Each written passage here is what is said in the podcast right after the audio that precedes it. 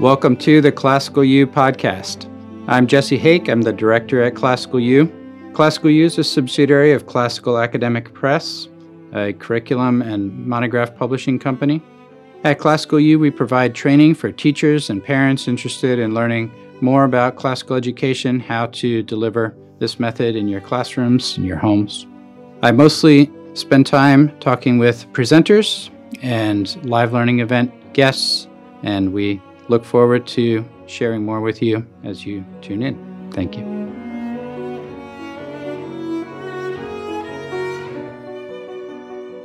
Bill Carey, it's great to have you recording with us Yeah, today. It's a pleasure. And tomorrow, uh, yeah, I it's been um, too long since you're up here recording content. You're on Classical U with a number of conversations and lectures with Chris Perrin from the very beginnings of Classical U. I know, um, so we're delighted to get fresh content in an area uh, that is a big love of yours in mathematics. Yeah. And uh, you have a background uh, in Latin uh, teaching and in uh, mathematics. And uh, I was actually just reminded today your own training is in uh, Latin and humanities background. Yep. Um, and uh, but you've done uh, computer programming and math, and that's a, a love uh, that you have. Um, tell us a little about your own educational story and uh, you know your uh, some current projects, whatever you're comfortable sharing. Yeah, sure, Uh, sure. And uh, and then we'll So- jump in. Yeah. So, so my degree is um, classics Latin from UVA. I uh, accidentally minored in history and was one course short of accidentally majoring in history. So cl- classics and history were, were my bread and butter in college. Um, I uh, I took some math classes and the the community, the teaching, it, it didn't grab me the way the the classicists and the historians did. Um, so, uh, you know, in my first job interview, um, I'm going to be teaching, hopefully, at a classical Christian school, and uh, you know, they're they're looking at my resume, they see I've done some math, and say, you know, we'd love to hire you for a Latin position. Would you also feel comfortable teaching formal logic? I said, sure. I took formal logic in the philosophy department at UVA. Fine. And they said, and also calculus. and I was, what, 21, 22, and it's my first job interview, so I'm not going to say no. So I said, sure, I'll teach calculus, and uh, did not know what I was getting myself into. Um, yeah, so, so I taught uh, Latin, logic, and calculus for five years. How many years ago was was this that you uh, agreed to teach calculus straight out of uh, Latin and A, a lot. A Um, lot. so, uh, I, so, so I'm actually working on uh, coursework to get a math degree right now. And Okay. I, I went back to take my first course, and it was going to be vector calculus, which was delightful. I had a great professor at our local community college, and he said, "I assume all of you took calculus two last semester. Please raise your hand if you didn't." And uh, three of us put our hands up.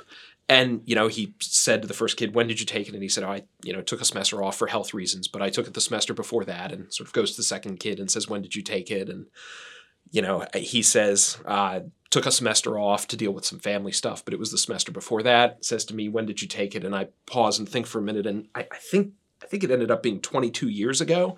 you know, so I said, "Well, I think it was 22 years ago, but it might be 21." And he said, "See me after class." does And, uh, counting does uh you know teaching it for five years count no, at all? No, Does- no. I, I mean, it certainly helped. I, Yeah, yeah. I would not. Yeah, teaching math really helped me be prepared to to keep going with the studies. Um, yeah, so I taught calculus for five years, and I I think at the time this was so this was probably about twenty years ago. Mhm. Um, the uh, classical Christian education had had Latin pedagogy pretty well figured out.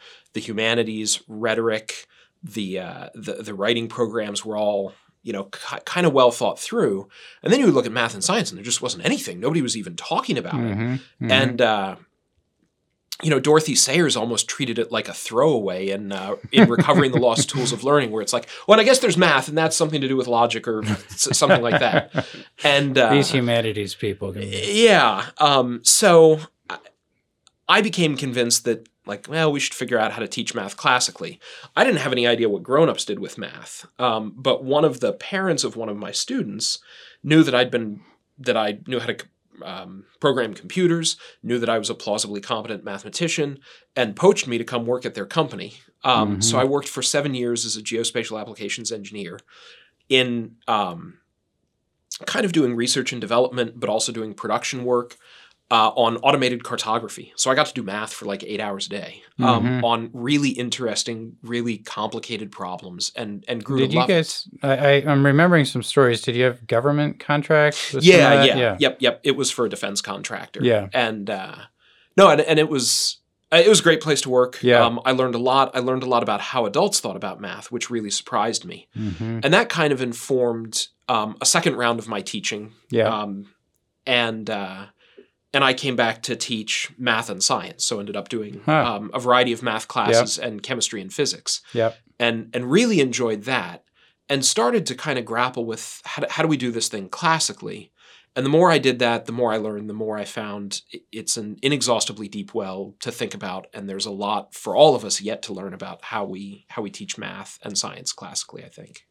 So- Now you're one of uh, these students whose lives were uh, eternally shaped. I'm trying to use, you know, exclusively positive language sure sure uh, by being classically educated yourself. So- well okay so i did not actually go to a to a um, classical christian high school okay, um, I, I went to a broadly secular private high school for its Latin program. Okay. Um, but I but I guess I mean on the other hand, I actually studied the classics in college, and Latin was my jam. okay, So so I was sort of classically educated. I I grew up um, when I was in fifth grade. I guess my my dad's job was to read the bedtime stories, and he read me uh, the Commentarii, Caesar's Gallic Wars, in translation. But if you're a fifth grade boy, that's pretty awesome. There's a lot of like heroism and stabbing and like Mhm. chopping off of limbs and fighting, and it's very exciting. And I really enjoyed that.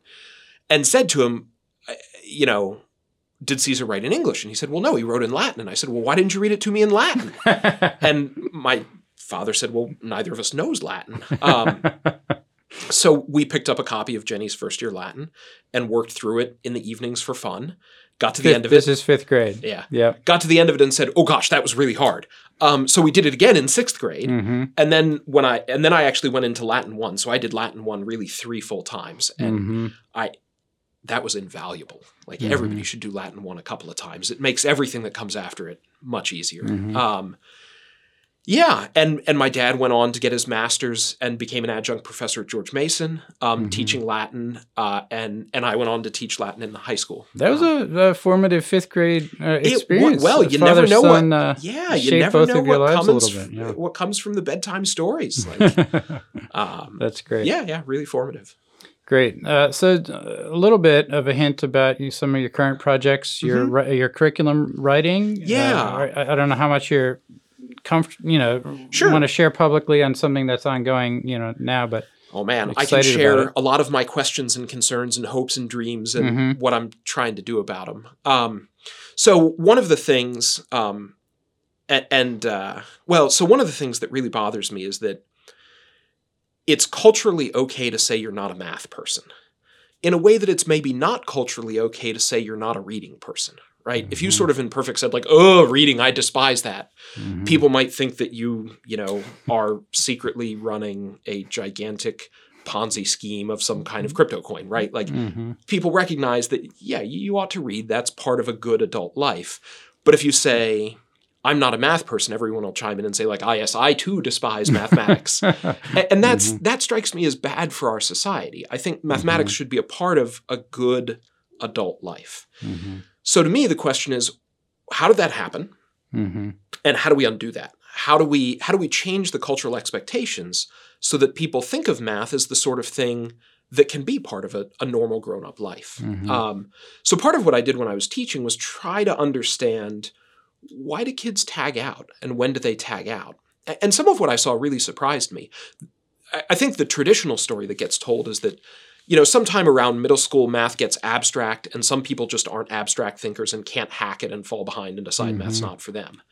I didn't see that in my students i saw that there were a lot of actually really quite clever students who were good abstract thinkers who nevertheless decided i'm out math is not for me Yep.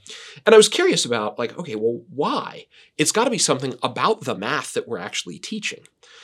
And the more I've tried to figure it out, the more convinced I am that the story we tell in mathematics between, say, fourth grade and like eighth grade Yep. is actually incoherent Yeah. And actively causes students, many clever students, to say, this doesn't make sense and I'm out. Mhm. Um, I- I think it's it's in part a historical story. So What we're telling it subconsciously, right? I mean, yeah, thi- thi- yeah, it's not is- something we're doing not- on yeah. purpose. Yeah. Um, it- it's something we're doing by accident. Let, let me offer a couple of examples Yeah. of, of what I mean. So, if you go into a first grade classroom and ask students what's a number, they all have a pretty clear picture of what a number is. It's the Mhm. result of counting. If you count stuff, the thing you get is a number, right? So if you count up sheep and you're like sheep, sheep, sheep, sheep, sheep, you've got five sheep. Bam, Mhm. there's a number.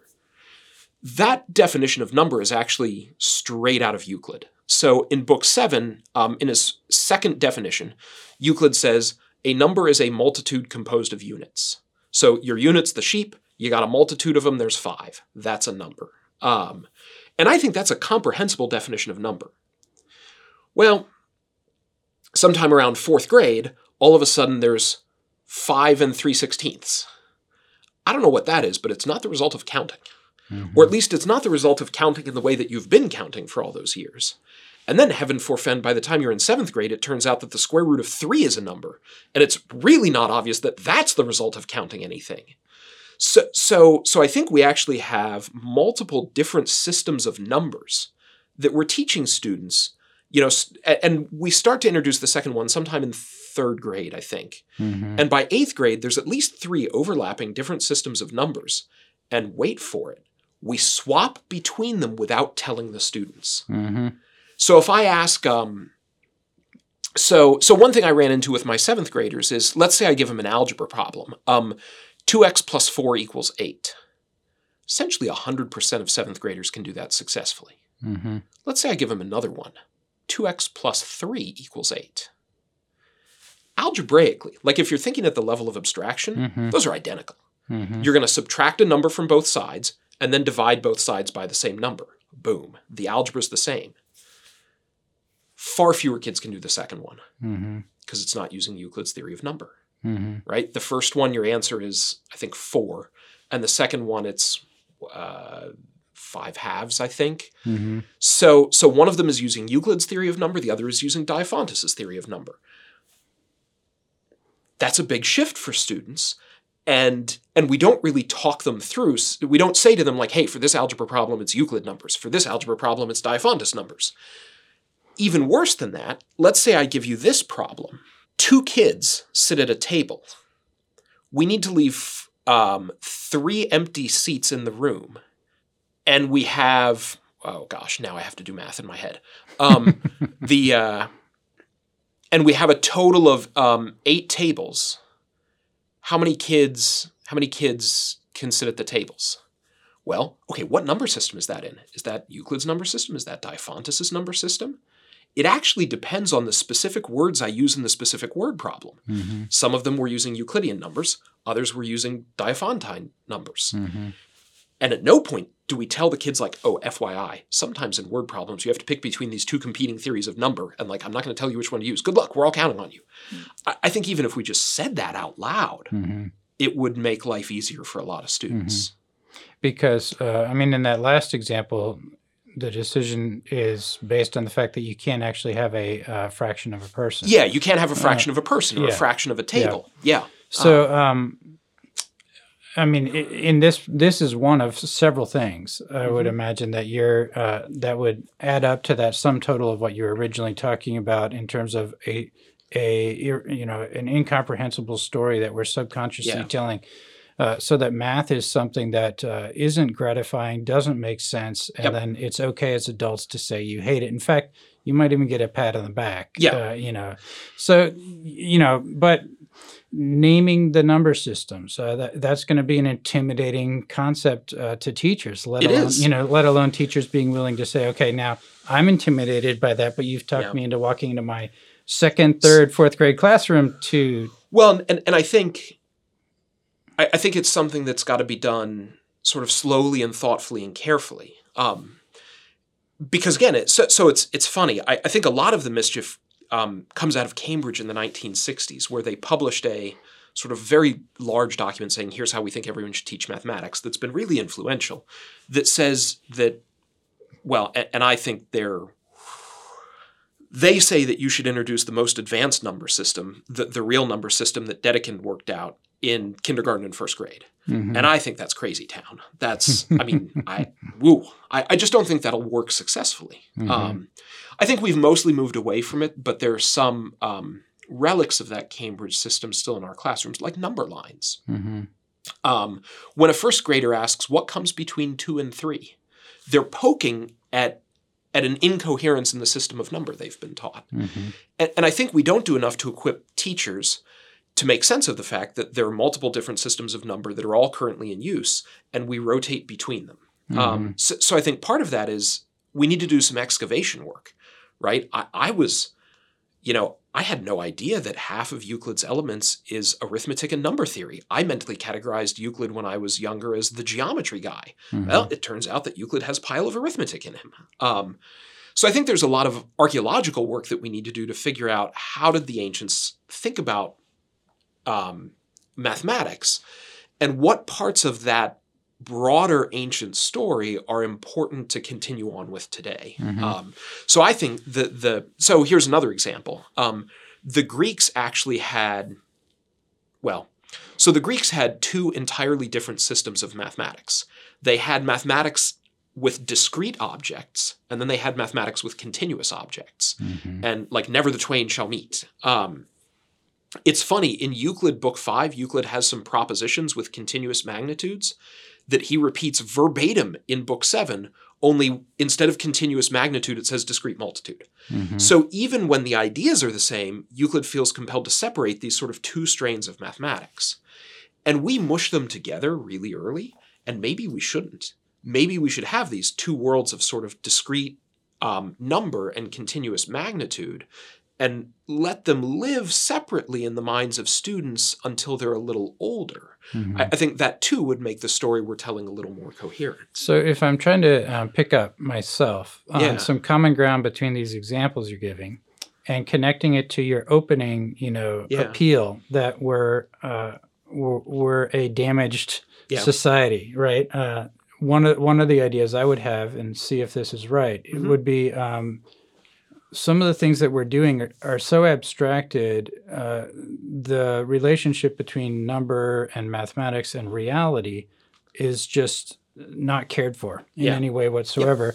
And then um, students are um, finding that there's nothing satisfying or particularly uh, intelligible or compelling in this in the realms of kind of um, beauty, reality, truth. You know, Yeah. uh, in mathematics, and they might some of them might be capable of playing the game and you know Right. uh, sort of taking a scientific quote unquote you know path in life or whatnot but others are just uh, over, sort of overwhelmed and, and burnt by it Sure. um, but i'm imagining none of them come out as the kinds of lovers of math as a means of engagement with reality Yeah. that you're describing and hoping for when you say you have this vision of math being what was the words you used um, like a healthy part of every adult life Sure. that that concept is so foreign Yes. like i can't even Yes. sort of articulate it it's almost embarrassing to say Right. Like, I, so, okay, in the same way that adults read books and then get together to talk about the books in mm-hmm. a way that's pleasurable for everyone involved, I think adults should do mathematics and then get together to talk about the mathematics together in a way that everyone says, like, yes, this is a fun thing to do on a Friday night. Like, we should look at a little Diophantus and then chat about it together and play with it and look for patterns. Um, or in the same way that, um, you know, a group of adults might get together and uh, write poetry and share their Mhm. poems with each other, Mhm. right? Like, you should get together and say, like, look, I found this really cool equation that I'm playing with. Like, let's talk about how neat this is. That's that's that's kind of the vision that you want for people. Um, and I think we we obscure a lot of that. I, I think when you said playing the game, that's exactly the right set of words. Mhm. Um, I, I think a lot of how we think about mathematics now is almost an abstract symbol pushing game where you learn these sort of arbitrary rules for how to manipulate arbitrary symbols. And then someone tells you that, well, in passing, if you want to do this particular kind of engineering, you have to be good at these arbitrary symbol passing rules. Mhm. To which a lot of people say, like, it appears that I do not want to be an engineer, like because these arbitrary symbol par- uh, passing rules just don't seem worth it to me. Mhm. Um, I think there's a real. I mean, it's funny. Of all the disciplines that we study, mathematics should be the least authoritarian because in mathematics, you can really well and truly be convinced of the things that you believe from either first principles or pretty close to it. Um, you don't have to rely on authorities. You can just work it out yourself mm-hmm. and be convinced. But when we teach mathematics, I think we actually teach it as the most authoritarian of our disciplines, mm-hmm. where either the textbook authors say this theorem is true and therefore you should believe it, or I, the teacher, say, like, if you want to do these problems, here's the one true method to do it. And and I think you know who who wants who wants to be on the receiving end of that authority is, what fun is that right mm-hmm. you know mm-hmm. you wouldn't go you wouldn't go to a to a book group to discuss a book if what happened was one person who read the book told everyone the right interpretation like obey the right interpretation right, right. that that would not it would not be fulfilling in the same way mm-hmm. and i think that's kind of the cultural expectation we set with math mm-hmm. um, who's going to be the smartest one at playing the game. That's right. And and that's yeah. yeah what kind of a that would be no fun. Well, like, and, and and I think the odds of you being the smartest one are actually pretty low yeah. in any given group of people. Yeah. The, you know, there's uh, most groups of people I'm in. I'm not the smartest one at playing the game, and that's but but I still think I'm an all right mathematician. Mm-hmm. Um, that that was really hard for me to unpack as a teacher was to convince students that they could valuably contribute to a math class if they were not the cleverest mathematician in the room mm-hmm. um, and to convince the student who was the cleverest mathematician in the room that their job in the math class wasn't just to tell everyone all the right answers as quickly as they could that that that that was I, so um, a, a, Hungarian mathematician named George Polya says it very nicely, where he says that the teacher has to give their students their fair share of the work that, mm-hmm. that you can rob your students of the fun of doing the work by telling them too much. Mm-hmm. And I think too, you know, students can rob each other of the fun of of figuring stuff out and doing the work and and that sort of play. But if you're in a circumstance where like you must do all this work super fast, I, I think we we design our math classes in a lot of ways to encourage competitiveness rather than collaboration. Mm-hmm. I, I, think mm-hmm. as a society we're starting to get better at that. Um, mm-hmm you know, my, my, my own math education is pretty old at this point, but that's certainly what I experienced, and mm-hmm. and I mm-hmm. think we're starting to back away from that some, which is good. Yeah. So I'm a third grade teacher. I'm going to okay. give you two scenarios. All right. I'm, yep. I'm a third grade teacher in one, and, and then a, an eighth grade teacher in okay. another. You know, both really kind of similar scenario, but uh, maybe uh, I would I would think there'd be some difference in the answers. Yeah. You know, the typical scenario. I'm a third grade teacher you know, my principal, head of schools handed me a curriculum. Yep. I don't have a math background. I'm yep. listening to this podcast if yeah. I'm still tuned in. And, you know, I don't know any of the um, names of the different types of numbers from yep. Greek history that you've talked about. Um, but, but I sense something about what you're saying is true that, you know, that I'm, I don't have a love for, sure. you know, for mathematics and numbers. I'm not going to sit around on a Friday evening with a group of friends and do this.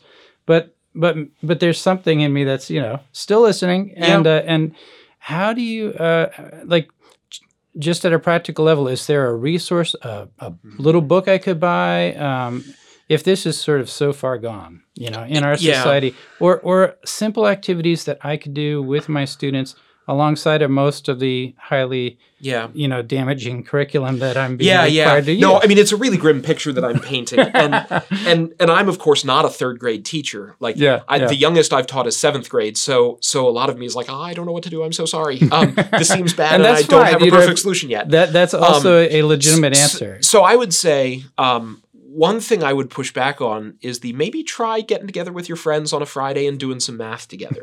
now that's intimidating because if I said, you, you, know, imagine that you had never read a book and I said, get together with your friends and read a book on a Friday evening, like, well, there's a lot of books you could choose where that would be mm-hmm. unsuccessful. So, so I think one of the projects that I'm working on is putting together um, sort of guided paths. That that's actually what I'm here recording is mm-hmm. a if if if you if you're starting at ground 0 mm-hmm. if you're starting with all I can do is count, how do I access some of this interesting ancient mathematics in a way that's playful and fun?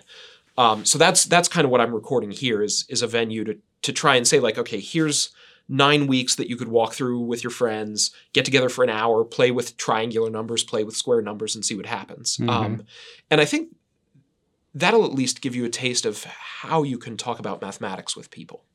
Now, for your students, right, I don't think you should say, like, haha, let me tell you about Diophantine numbers. Like, I, I don't know that that would be successful yet. Um, so if there are any elementary school teachers who want to like get in touch with me, please shoot me an email because I'd love to talk to you about how to start to to reshape those ideas. I, I really this Mhm. is this is kind of my ongoing research is is how do we make sense of of these transis- transitions in the number system for for young people. Um, I you know there are a couple of ancient texts. Nicomachus is pretty readable, and he talks through the Greek number system.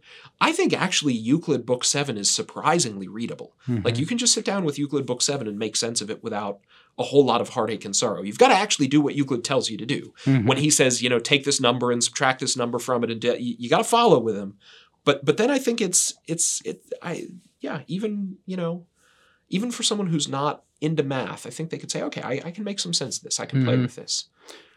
So then let's jump to the eighth grade teacher. Yeah. Same same dilemma, but this is something you have some background in yourself. Yeah, yeah, yeah. Um, you know, are there um, so both? Uh, let's let's take you up on you know, uh, yeah, I, I'm buying that our society has a problem. Yeah. I'm lost from where I'm at right now, um, and and I'm going to try both things, right? So Yep. I'm going to try uh, hanging out with my friends on a Friday night. Yep. And what what's something we pick up? Like, what's a book? Is it the Euclid? You know, book so, seven. So Euclid 7 is a really good place to start. Like I'll kick in that recommendation out the gate. I think actually Diophantus, he Mhm. doesn't get as much love as Euclid among scholars of ancient mathematics. Like he's relegated to the Silver Age. I think that's a mistake. I think Diophantus is fantastic. And in a weird, in a like thing where you read it and you're like, ooh, like was that on purpose? Diophantus book one covers essentially exactly the algebra that you need to learn in algebra one. Mm-hmm. He doesn't call it what we would call it, but all of the ideas of Algebra 1 are packed into Diophantus Book 1 in these like quirky little funny puzzle things where he said, so here's an example of his puzzles. Um, uh, I want you to tell me two numbers that when you add them up, you get 100, and the difference between them is 40. Like, that's one of his Mhm. puzzles. Mm-hmm. And then he talks you through like, here's how I, Diophantus, would solve this, um, and and walks you through it. Um, one example. That's it. Mm-hmm. But well, okay. What if the numbers add up to eighty and the difference between them is twenty? How would you do that? You can look at Diophantus's method Mm-hmm. and work kind of from that particular to the general of of here's how it would. And if you do that, accidentally you learn everything you need to know for algebra one. Mm-hmm. It's it was really surprising to me when I started working through Diophantus. Um, so I think those are two ancient sources that are that are worth jumping into. Are Um, those um, effective with students as well as with uh, so um, adults who want to have fun doing that. Yeah, math? yeah. So I'm partway through a textbook for pre-algebra actually that's built on Euclid Book 7 and Diophantus Book 1. Like Okay. I'm converting them into 7th grader textbook form. Um, okay. 7th graders need more practice and need need some discipline. Um, so one idea so, so one idea that I picked up from a colleague Susan Smith was uh, the idea of a theorem notebook. So students actually each time you encounter a theorem or a definition, copy it verbatim into your notebook so you have it there ready to Mhm. go. Um, It's and almost like a commonplacing. yeah, a little bit like a commonplace. Mhm. Um, there's not that many of them. Um, Mhm. in in pre-algebra, you're looking at maybe 30, 35 of them Mhm. um, that you need. And then also, um, uh, Ravi calls it a register, Ravi Jain calls it a register of effects, picking up language from natural philosophers.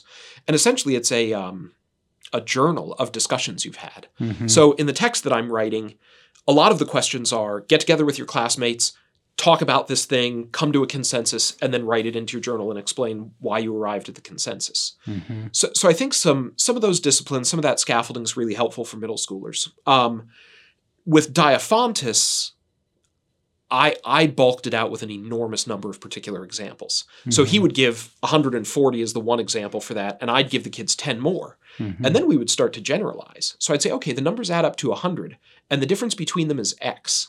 Like, what can you do? Like, Mhm. work it through, work through the pattern. Okay, now the numbers add up to Y, and the difference between them is X. And all of a sudden, the kids are doing algebra. Mhm. So it moves them very naturally from doing sort of a, a proto algebra problem solving into doing what's recognizably modern algebra. Mhm. Um, a- and I think so. From my history degree, I'm I'm really nervous about retrojecting our ideas onto the past. That's bad, and we shouldn't do that. We should let the ancients be the ancients. Um, so so I, I I felt like I was uneasy doing that with Diophantus, but he does this weird thing where sometimes he'll say, you know, the given numbers are this and this, and the necessary condition is that the given numbers must be, and then elaborate a bunch of conditions. Mhm. It's like, well, wait, like you just gave me two numbers that meet all those conditions. Why do you have all those conditions there? And I think it's because Diophantus assumes that you, the reader, are going to try it with lots of different numbers and see what happens. Mhm. So, so he's aiming at that generality without actually explicitly putting it into the text. Um, and, I think that that kind of gives us license to take Diophantus and move him in a more more general direction. Mhm. Um, yeah, it worked really well. This is, this is a lot of fun. I did that with seventh graders. I did that same text with um, tenth graders as well, and they they loved it. They thought it was a great way to review algebra at the beginning of the year was to rip through ten or fifteen of of Diophantus's puzzles. Um, So that um, my mind's going in a couple different directions Sure. now, which is great. Um, but I, I want to circle back to uh, the kind of bird's eye view Yeah. society level problem. Because one of the ways uh, people are going to, uh, well, uh, I would um, be curious about myself is what about the question with uh, the bird's eye view, kind of the Mhm. societal problem of you know, a quote unquote very advanced scientific society needing Sure. to just cut to the chase and get uh, certain kind of computational, you know, analysis skills into the hands of students uh, for whatever pragmatic reason you might throw out there, you know, so they can get a job in the workforce. Uh, so that our society can keep up with the Russians, if we were to, you know, Sure. uh, put this, uh, you know, several decades behind the times. But um, w- you know, what kinds of answer would you have to that sort of very basic anxiety that I do think has driven, Yeah. you know, a good bit of uh, yeah. how we've gotten off the rails? Um, so so in my time as a computer programmer doing math, um, I was surprised at the extent to which speed was not the most important attribute in a good mathematician. It was the ability to think synthetically and figure out which mathematical tools to bring to bear on a particular problem. Um, and, and I think, for better or worse, the way we've decided to structure our educational system is that um, everything before college is a very narrow ladder to the derivative and integral calculus, to the exclusion of huge areas of important mathematics. Graph theory turns out to be what you make internets out of, like never touched on in high school. Um, probability and statistics, we're getting some of that now, but not a lot. Um, th- there are these huge swaths of important mathematics that are just totally absent from our high school curriculum. So, so I think we've, in some sense, we've made the tower too narrow and too tall. And if we made the tower a little broader, it's going to get a little shorter. But I think that that'll give um, young people a better foundation and a broader tool set so that when they integrate those more advanced tools in college, if they decide, you know, I do want to be an engineer, when they, when they integrate those more advanced tools, they'll already have a better foundation of how do I pick the right tool for the job? Um, how do I think about multiple number systems? Um, how do I deal with proof? How do I identify axioms? How do I construct mathematical arguments? Um, I was uh, so, so it's funny in in college the transition to proofs based courses happens like midway through a math major. Mm-hmm. Um, usually it's real analysis is the first proofs based course. Yep. I think that's mistimed. I think the first proofs based course should be pre algebra. Mhm. Um, the idea that the thing that mathematicians produce is arguments, that should that should be much more widely known. Mhm. Um, because if you're doing, you know, quote unquote professional mathematics, your boss is not going to be content if you say the answer is, you know, 17.9. Mhm. He's going to want you to convince him and possibly your customers and certainly the people who are going to get onto your rocket that in fact the answer actually is 17.9 right Mhm. he's going to want you to build something like an argument or a proof Yep. so i think the younger we can well and we really badly name it we, we sort of call it showing your work Mm-hmm. um, which i think and this is a place where i think classical education actually has a lot to offer Mm-hmm. a lot. If you think of um, the rhetorical triangle, right? Yeah. You've got speaker, audience, occasion. That's true in math. Yep. When my 12th grader does an algebra problem, I don't expect them to show steps that I would expect a seventh grader to show Yep. because the occasion's different, the audience is different, the speaker's different. So teaching kids that it's not a question of either showing your work or not showing your work. It's a question of producing an argument adapted to the occasion that suits both the speaker and the audience in a way that's convincing.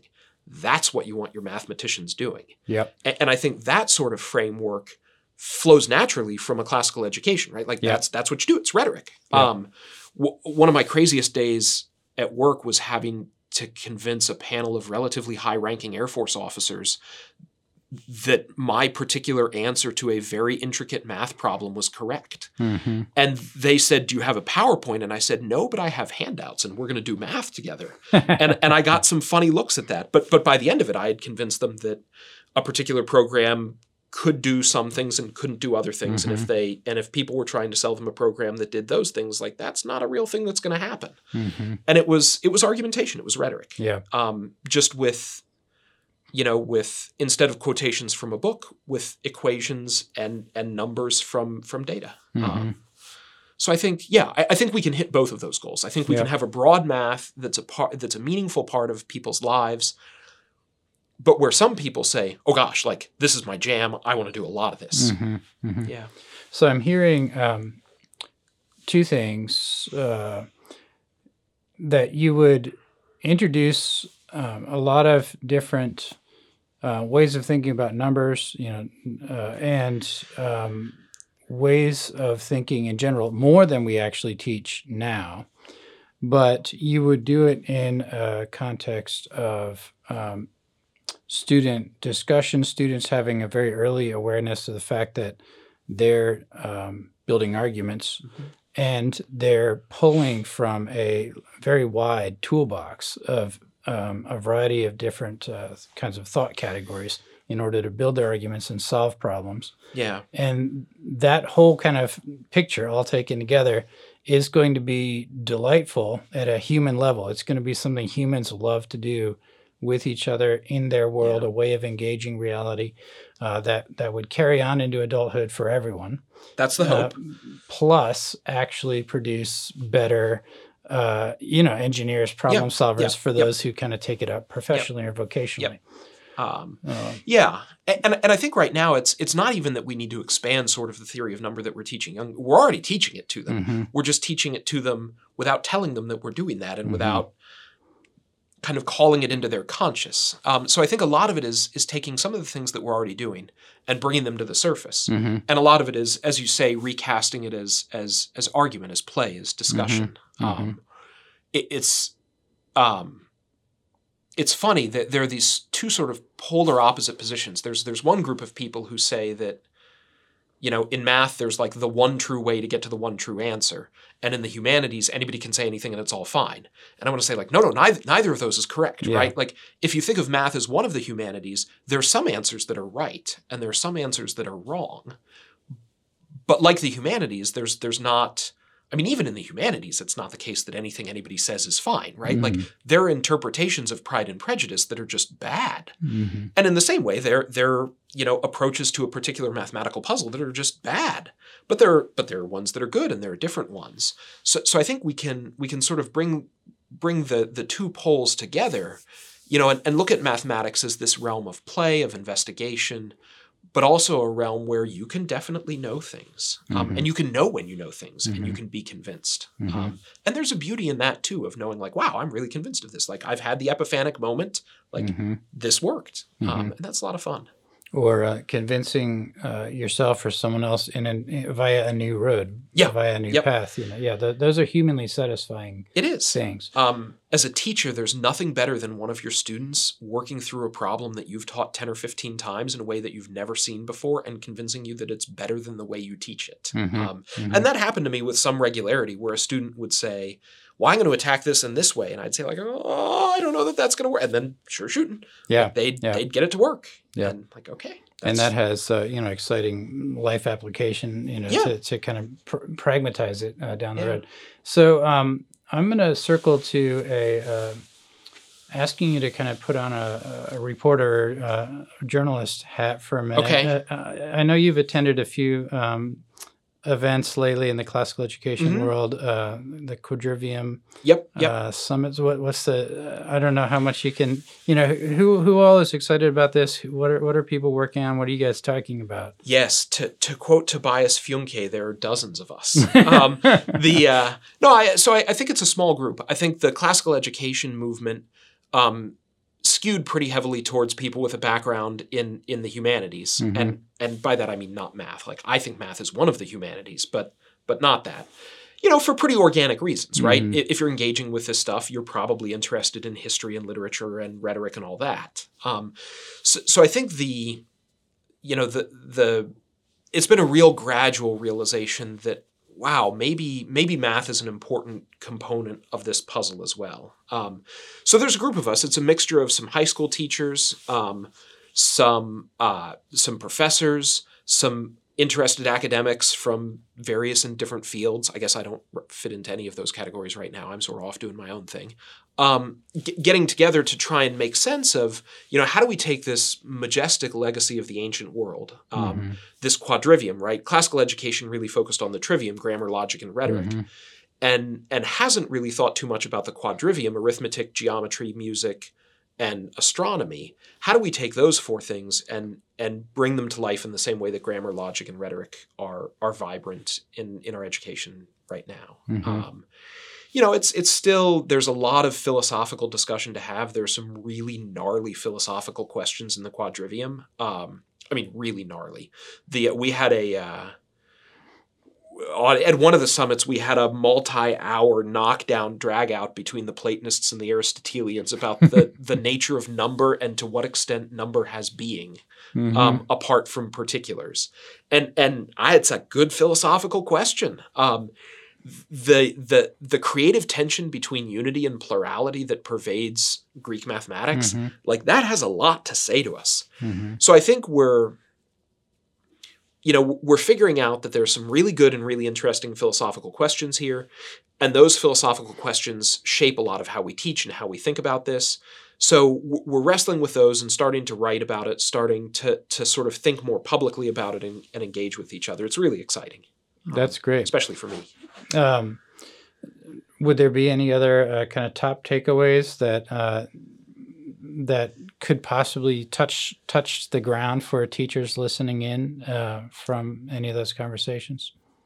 Oh, from any of those conversations, that's really interesting. Um, so so so they've been they've been pretty abstract so far. Um, one big one I'd say is however much attention you're paying to the tension between unity and plurality, you should pay more attention to that. Like Mhm. that's there's a lot of interesting stuff going on there that that we kind of gloss over that shows up in all sorts of surprising ways in mathematics. Mhm. Um, so that's worth thinking about.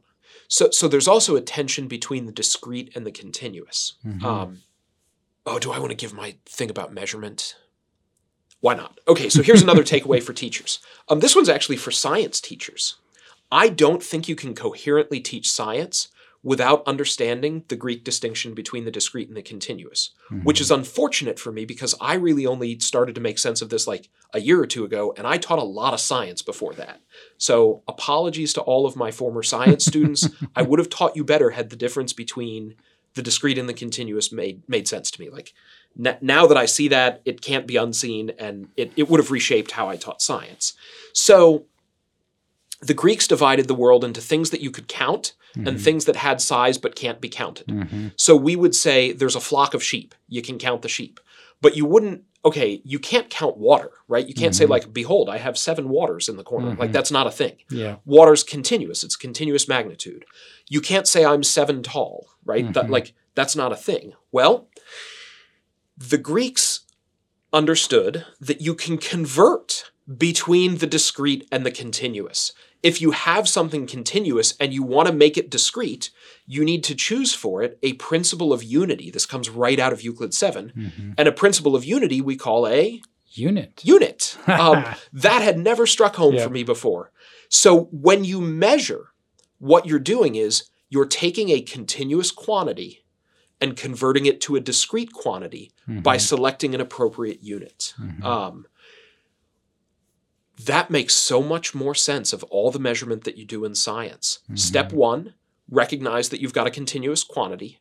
Step two, pick a principle of unity. Mm-hmm. And step three, count. Mm-hmm. Um, so, so what's lovely is if you want to teach unit conversion, it's not mysterious anymore. Mm-hmm. I have the same continuous quantity.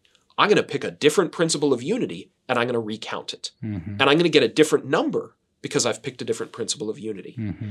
So, so, so that all flows from this Greek distinction between discrete and continuous that Mm-hmm. we've mushed together in modern mathematics, where, you know, when you say, like, well, w- one of the bugaboos of science teachers is like, do you take off points for leaving out the units? Mm-hmm. To a Greek, that would be kind of an incomprehensible question, right? If you've got, if you, if you've got a continuous magnitude and you've converted it into a principle of unity, the unit is a part of it, right? Mhm. If you take that away, now it's nonsense. It, it doesn't mean anything anymore. Mhm. So, so I think you know science teachers could could save themselves a lot of heartache and trouble with students being like, "Oh, why do I have to write the units? Like, why can't I just write the equations?" By saying like, "Look, no, no, no, no. Here's what's going on. We've got these continuous quantities. When we measure them, we're converting into discrete quantities, and and you've got to do that step explicitly because it can be done differently." Yep. And if you're not paying attention, different groups do it differently, and then you crash your probe into Mars at 90,000 miles an hour and everyone's sad. you know, th- that all flows from that one Greek philosophical idea. Mm-hmm. Thank you. Yeah. Um, you've mentioned a good number of uh, ancient texts that you would recommend as starting points, either for you know um, adults interested or teachers who might want to, particularly at the middle school level, Yeah. try something out with students. Um, are there any contemporary uh, authors' uh, books that that you've found helpful um, in your own journeys, uh, learning to Yeah. getting, getting as enthusiastic Yeah, as yeah, yeah. No, that's a great question. So I guess the question is when you say contemporary, like how contemporary? how contemporary do you More mean? contemporary than Euclid. but- yeah, yeah. So, so um, I, I think Leonhard Euler is is a delightful mathematician. Um, I mispronounced his name. It's E U L E R, and I pronounced it Euler for the longest time. It's it's Euler. Um, he's a delightful mathematician. He he's writing in the 18th century, and he's Mhm. a lot of fun and pretty accessible. Um, Mhm. You know, I think of the more modern stuff.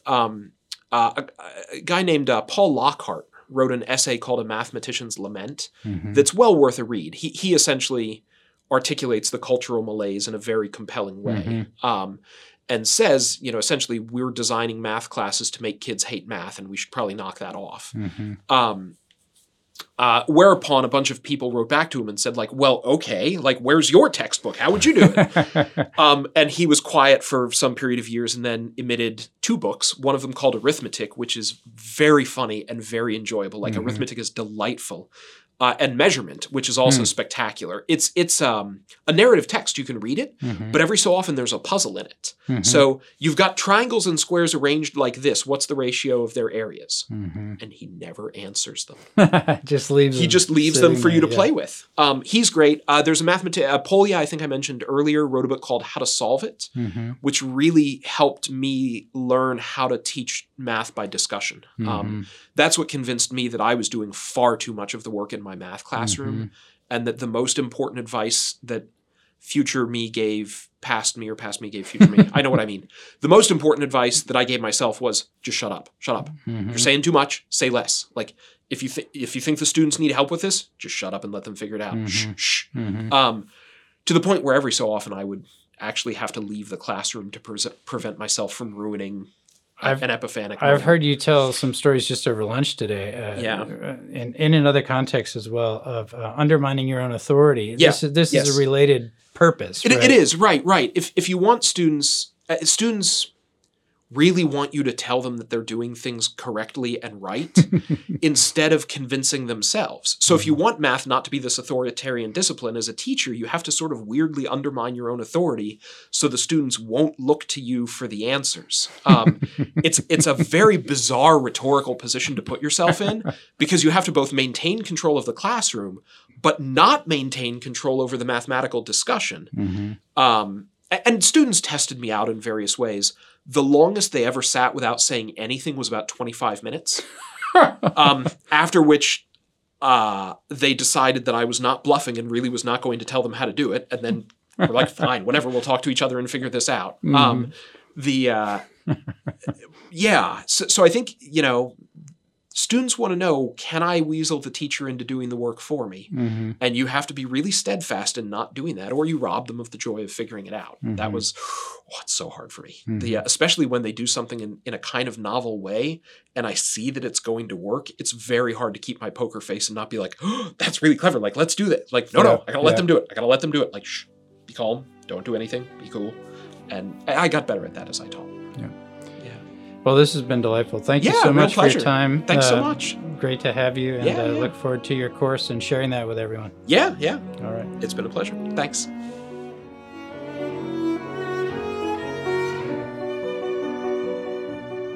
Thank you so much for listening to the Classical U podcast. Please do check out our website, classicalu.com, and our teacher magazine, Altum. We hope you've enjoyed these conversations with presenters and live learning event hosts with Classical U.